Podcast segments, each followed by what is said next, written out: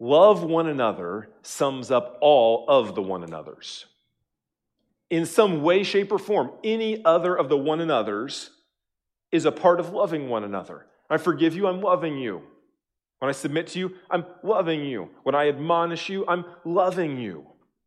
It's the pinnacle of the one another's. And so, us concluding here is not random or haphazard, but very intentional to say they all build to loving one another. We've been working on memorizing 1 Corinthians 13 as a church, right? And how does verse 7 state this? It says, So now faith, hope, and love abide, these three, but the greatest of these is love. Or 1 John 3, verse 10 says, By this it is evident who are the children of God and who are the children of the devil. Whoever does not practice righteousness is not of God, nor is the one who does not love his brother. Or you go to the lips of Jesus, and he's laying out the two great commands. The first is to love God with your heart, soul, mind, strength, everything you've got. Pick up in chapter 22, verse 39, and we see on his lips, you see it on the screen. And a second is like that command You shall love your neighbor as yourself. On these two commandments depend all the law and the prophets. Loving one another is central and critical, and there's an obvious urgency here. See, loving one another shows that you are or that you are not a Christian. And John 13 goes further and says that our love for one another will be a critical part of our evangelistic witness. And so, with this urgency in mind, we have to look inward and recognize in the human heart that we have a great desire to give ourselves an excuse to not love one another. What's my out clause? Whether it be something they've done to me, whether I'm too busy, whether I try, like uh, Luke 10, the Good Samaritan, say, He's not my neighbor. That's what the human heart always is tending to do. And so that's what it means. My heart is doing that, and so is yours. And so the wise person this morning will listen and they're going to ask, what exactly does God mean when he says, love one another? And the wise person will also listen and look inward and take time to assess themselves and see if they're truly loving one another or just saying that they love one another. You may ask and wonder does love merely mean unquestioned acceptance? Does love merely mean lots of hugs and kisses? Does love merely mean the willingness to confront? Maybe, like Foreigner, the 80s British American rock band, you're saying, I want to know what love is. I know you can show me. I'm not going to sing it, but that is exactly what I intend to do this morning to take the inspired Word of God, the authoritative Word of God, the inerrant Word of God, and from this book show you what love is and how you can love one another. And we need to, to note at the outset that this Bible centered, God centered view of love is radically countercultural. Because our culture abhors anyone or anything telling them what love is or how it should be expressed. We have to recognize that. I think Jonathan Leeman helpfully critiques our culture when he says, We're no longer interested in the God who is love. Rather, we're interested in our own ideas of love, which become God. God is love is traded for love is God. Instead of going before the creator of the universe and saying, Tell us what you are like and how you define love, we start with our own views about love and deify them. Boy, do you see that happening in the world around you? I see that everywhere. And so we have to define and root our love and our conceptions of it and our expressions of it in the Bible. Look back at John 13, your copy of God's word with me. Verse 34 is what Luke read. It says, A new commandment I give to you, that you love one another. Just as I have loved you, so also you are to love one another. Super clear. 1 John 3 says it with even more clarity, perhaps. It says, This is how we know what love is. You want to know how? Here's how you know Jesus Christ laid down his life for us. And we ought to lay down our lives for our brothers and sisters. Do you remember singing that just a second ago? This is how we know. This is how we know what love is. Just one look at your cross. And this is where we see, this is where we see how love works. For you surrendered your all.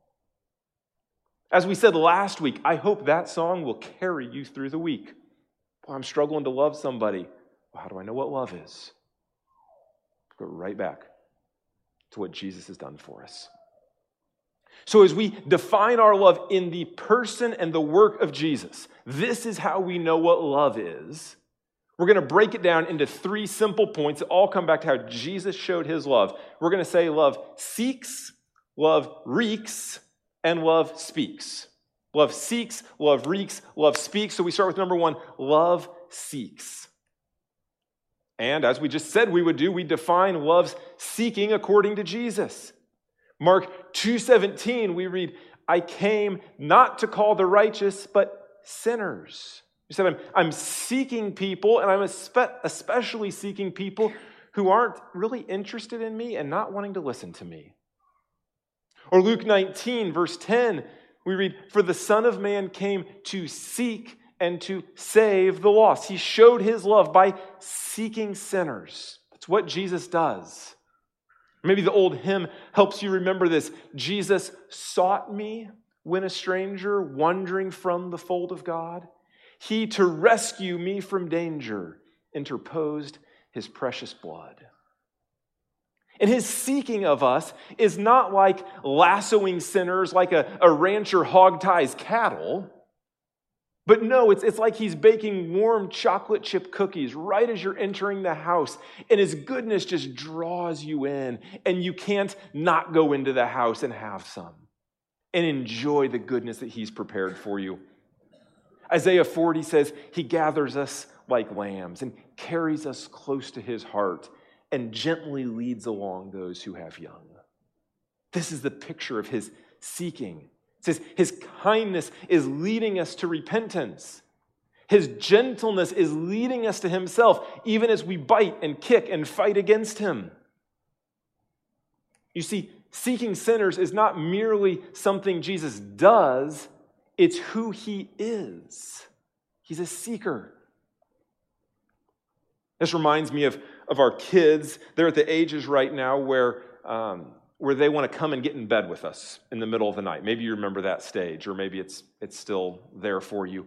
And, uh, you know, so it's like three in the morning, they come in, I don't realize it, I wake up, and all of a sudden there's three kids in bed, and I'm being kicked out, and I'm like, goodness gracious, what's going on here? Like, this eviction notice at least.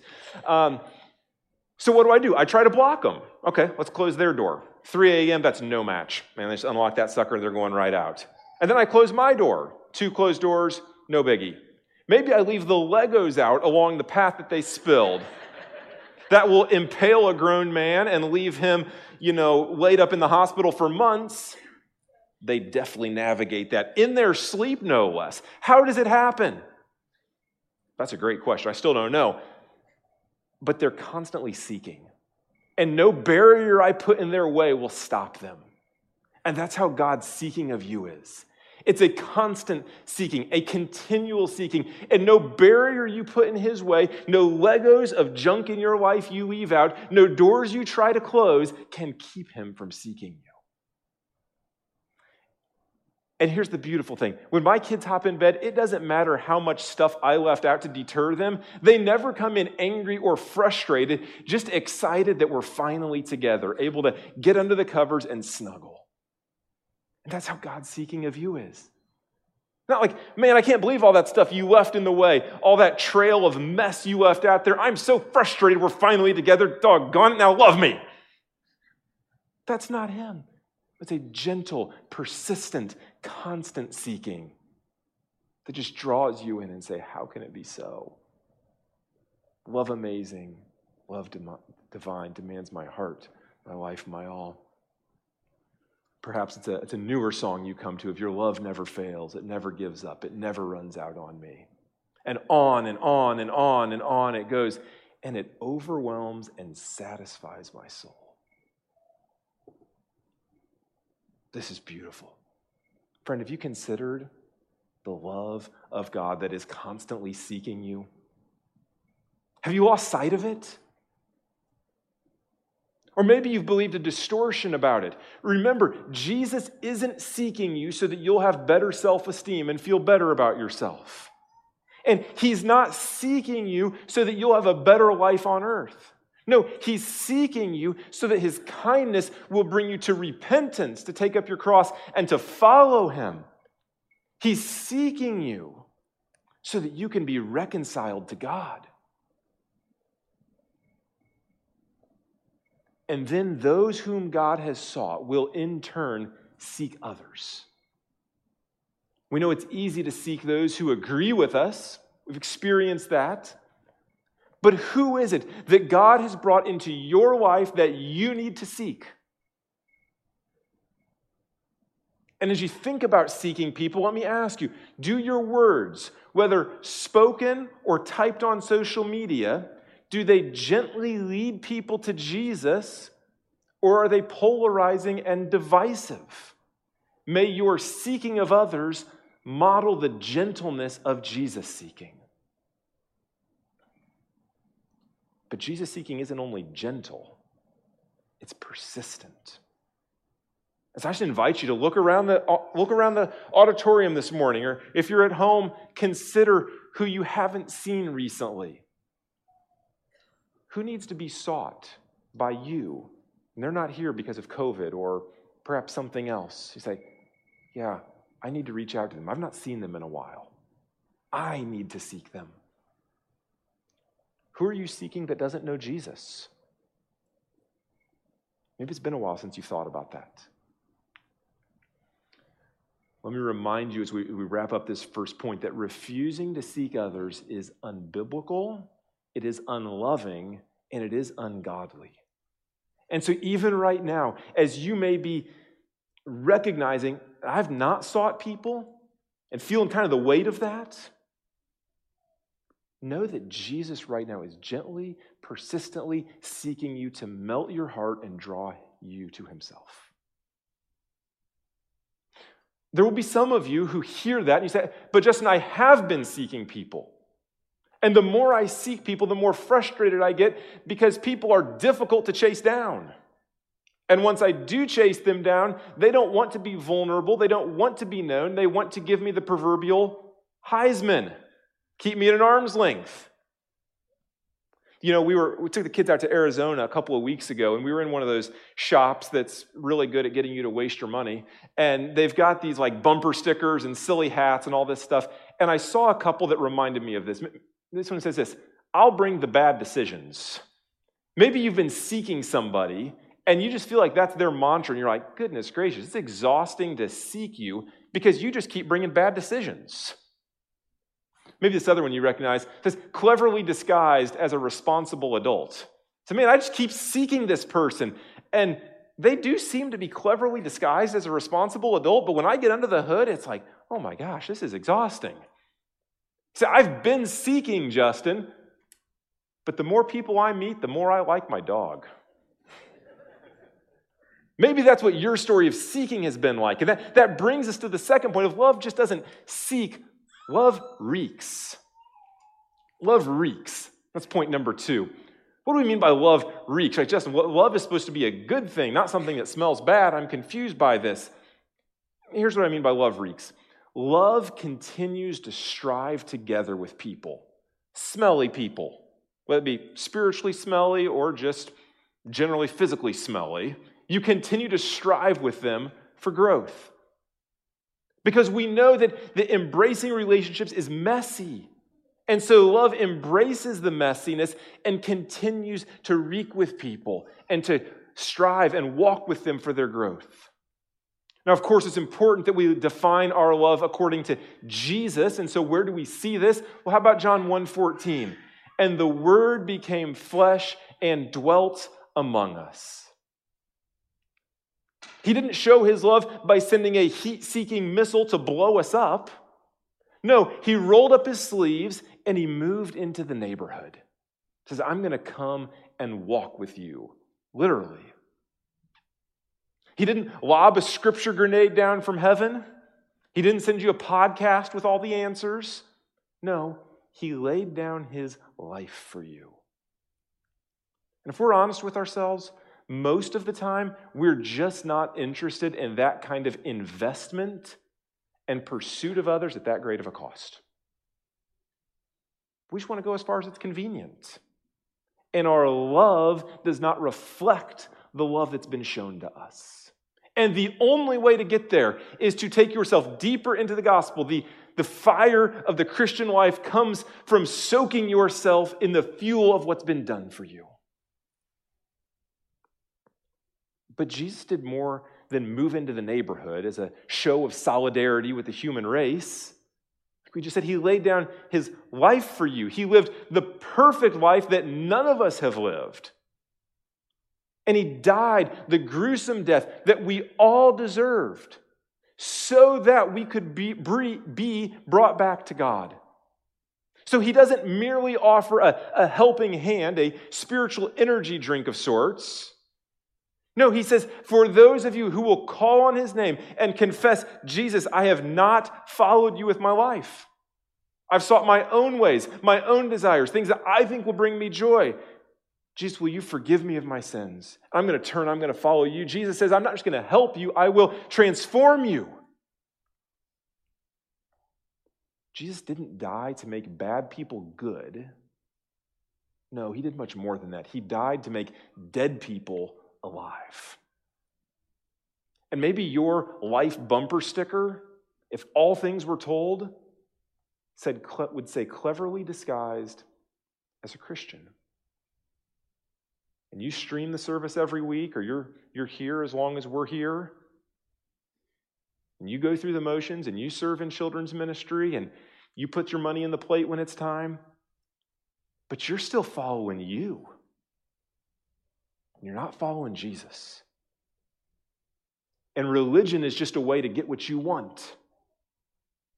Recognize this morning, Jesus came and laid his life down for you, not to make you a better person, but to take you from being a dead person and make you a alive person. Look inward. If we love one another, it is a revealing of whether or not we are truly Christians. You know, in the cookhouse, one of the, uh, one of the verses we quote from the whole Bible the most is Proverbs 14 4. Proverbs 14 4 says this Where there are no oxen, the manger is clean, but abundant crops come by the strength of an ox. And we use it in the context of we see what our kids have wrecked, and we're like, well, where there are no oxen, I guess it's okay. Like kind of a solace to us there, right?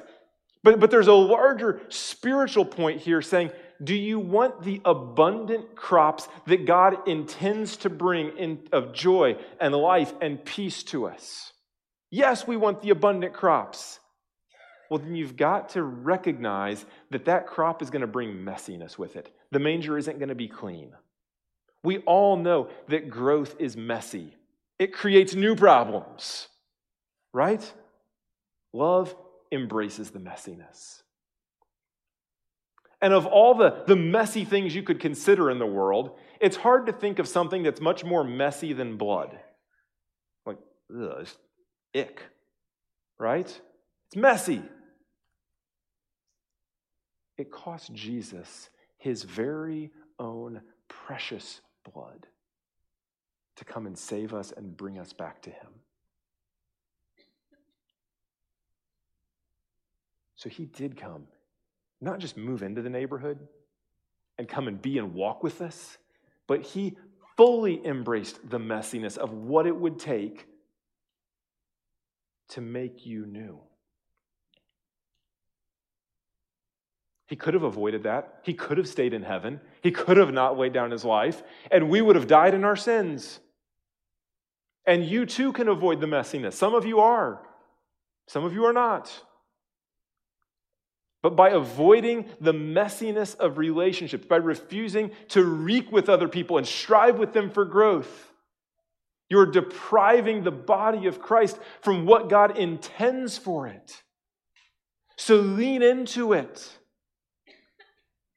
Earlier in the sermon, I, I challenged you say, Am I willing to take the time to invest in others and the risk of being known by others? I want to remind you of that and say, biblical community is built, it is not found. It takes effort. It requires all of us rowing in the same direction, saying, I'm going to work to build this here at Parkside. It requires me doing that. It requires each of you doing that. And we recognize Rome wasn't built in a day. And so I don't anticipate tomorrow that we're going to have, you know, this incredible building of relationships up and flourishing and just unreal. But I know that if we don't start today saying, I'm going to choose to build community here, that we'll never get there. This is so important to God. And we see it so clearly revealed in the scriptures. What's keeping you from that step of obedience? What is it? Confess it and turn away from it. And recognize that as I seek to build biblical community, I've got to prepare myself to walk with people, to ask myself, am I ready to reek with people? Or am I just going to selfishly get annoyed when they don't change as fast as I want them to? Now, if you're like me, you hear that, like, yeah, I, don't, I don't actually know if I am ready, Justin. Maybe, maybe you feel that way. When I'm not ready, I don't think to take a step of obedience, the answer is not to not take the step of obedience. Say, God, I'm struggling. I don't really want to take the step of obedience. Help me to see how you have loved me, how you have been seeking me and reeking with me, and help me to go deeper into that to fuel me to go. So I'm going to take a step of obedience in faith, asking God to strengthen me as I go. Love seeks, love reeks, and thirdly, love speaks. Love speaks. So we've said all along, we define love according to Jesus. And so we see Jesus coming out of the temptation in the wilderness at the beginning of his ministry. And the very first thing we read about him in Matthew chapter 4 is that from that time, Jesus began to preach, saying, Repent, for the kingdom of heaven is at hand. He came and he did seek us, and he did have actions that showed his love. He wreaked with us, laid down his life, and did countless miracles. But ultimately, he spoke. Said, Repent, for the kingdom of heaven is at hand. And we must speak to accurately reflect his love, to give true hope to the world. Proverbs 24 11 says it a little bit differently. It says, Rescue those who are being taken away to death. Hold back those who are stumbling to the slaughter. Speak and tell them what's coming up, of the consequences of their decisions, of the path they're on, and grab them and pull them back. When we talk about love speaking, I think most of us would recognize we fall into one of two kind of general stereotypes. That either I tend to be all about the truth and light on the grace side of things, or all grace and really light on the truth. And so I might end up kind of thumping people over the head with the Bible and smashing them to pieces. And I've proclaimed the truth, but I've also run them off in the same breath. Or I come over here and I, I love them and I'm graceful. I never call them out on anything, and I end up being an enabler. And you probably know which of those two poles you tend to gravitate towards. And it's important to recognize both of them being fulfilled in Jesus, the only perfect man who was full of grace and truth. Right? So, under love speaks, it's important to say one, speak the truth. Speak the truth. Because speaking the truth brings repentance. Speaking the truth confronts sin. And you may think of speaking the truth to someone, and when you think of saying that to them, you think they can't handle the truth. Well, they might be right, or you might be right in that. But here's the other thing I've learned There's a lot of times that people might be able to handle the truth, they just can't handle my bad breath with it. And so it's important that I speak the truth, but not in an offensive way. It's important that I speak the truth in a way that can bring fruit. My mom used to always make fun of me and my dad. You know, we, we like to golf, and um, if you ever watch golf on TV, which I get most of you probably don't much, but if you do, what you'll see is a guy, will, he'll take a swing, he'll hit the shot, the ball launches out, it's 200 yards away, and he starts talking to it. Get down, get up. And my mom is in the other room just dying laughing, like, this is incredible. We have grown men striking an inanimate object, watching it 200 yards away, and then talking to it as if it will listen to them. We are speaking the truth, just not in a way that will bring results. So consider as I speak the truth to someone, what's a way to actually influence change? Right? We're all looking out at the world around us and we see things going down a, bad trajectory. And many of us are wondering, if and when we may need to practice civil disobedience. And there is a way that a post on social media can be helpful to that end. But do you know it is way more effective in producing change? If we write to our representatives, speak in such a way that you can bring results and see fruit.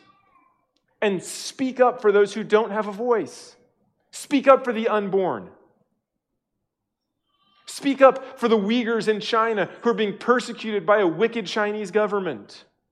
If you're not familiar with the Uyghurs, just, just type in Google Chinese persecution and let Google populate the rest of it for you and read about it. Speak the truth, but also speak with grace. Speak with grace. As Pastor Jared tells me, you catch more bears with honey.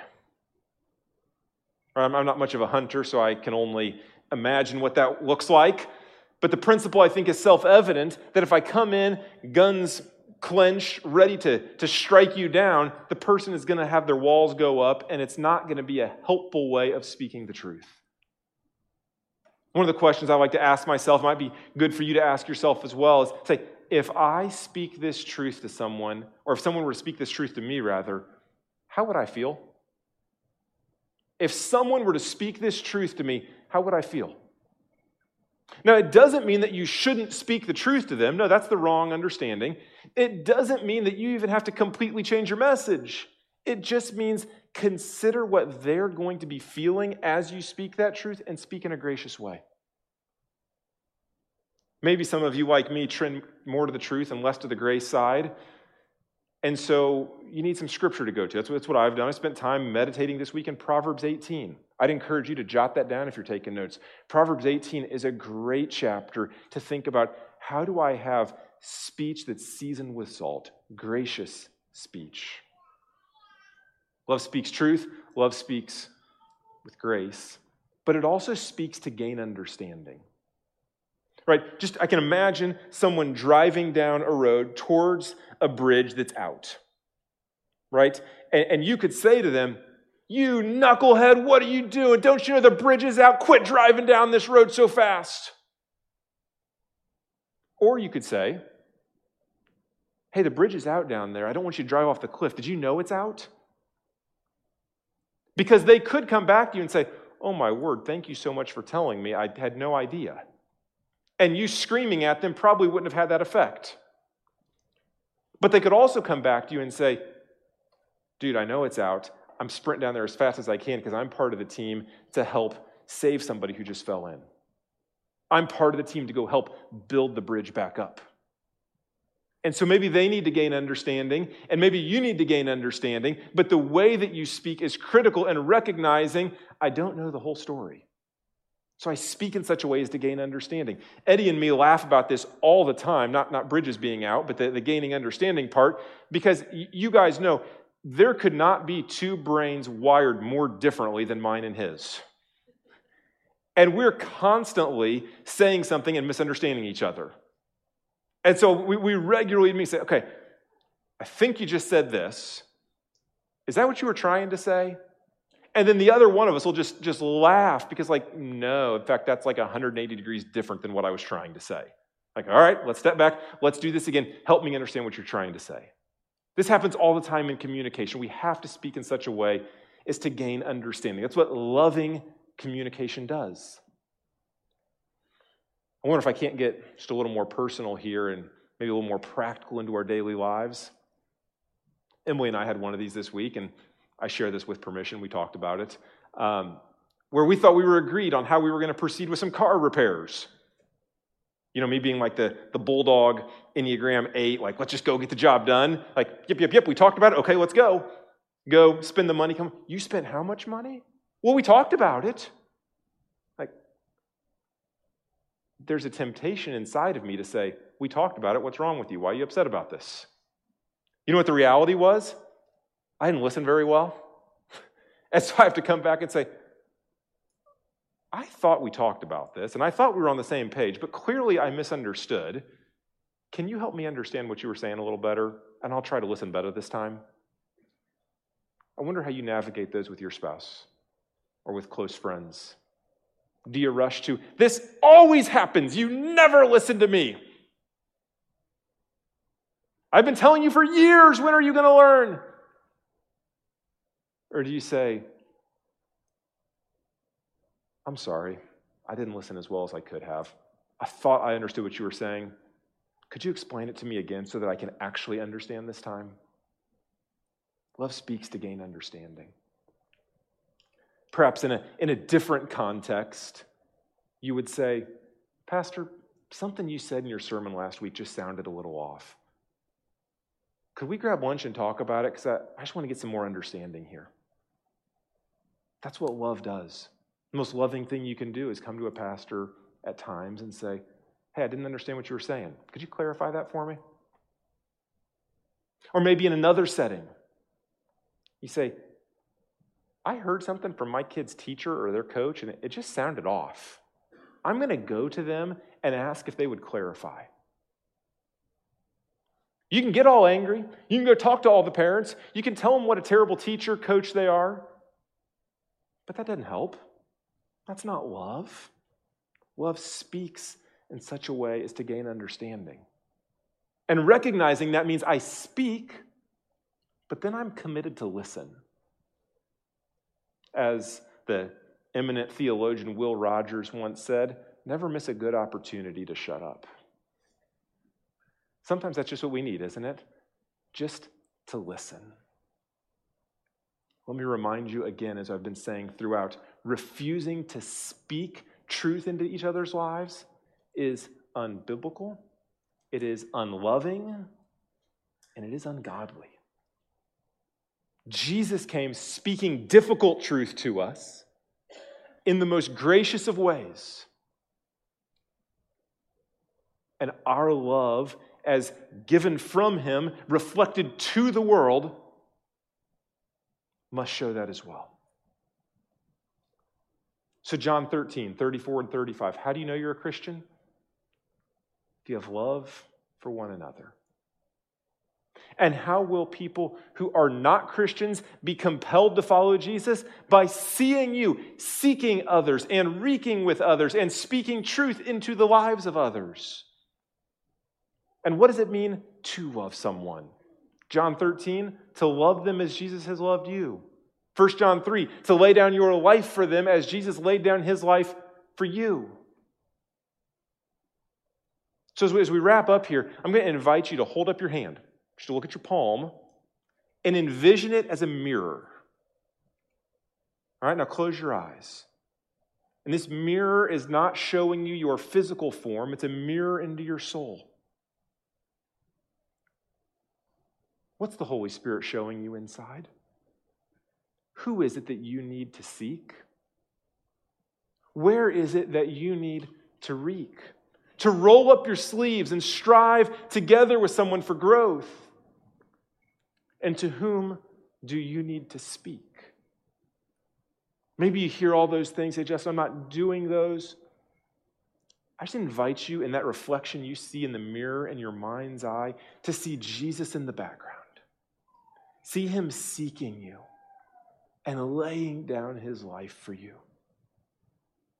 See him on the cross, reeking with you, being patient with you, striving for your growth playing the long game, not getting impatient, but being rich in mercy towards you. See him tenderly whispering truth to you right now through the Holy Spirit, through his word, calling you to repent and to follow him.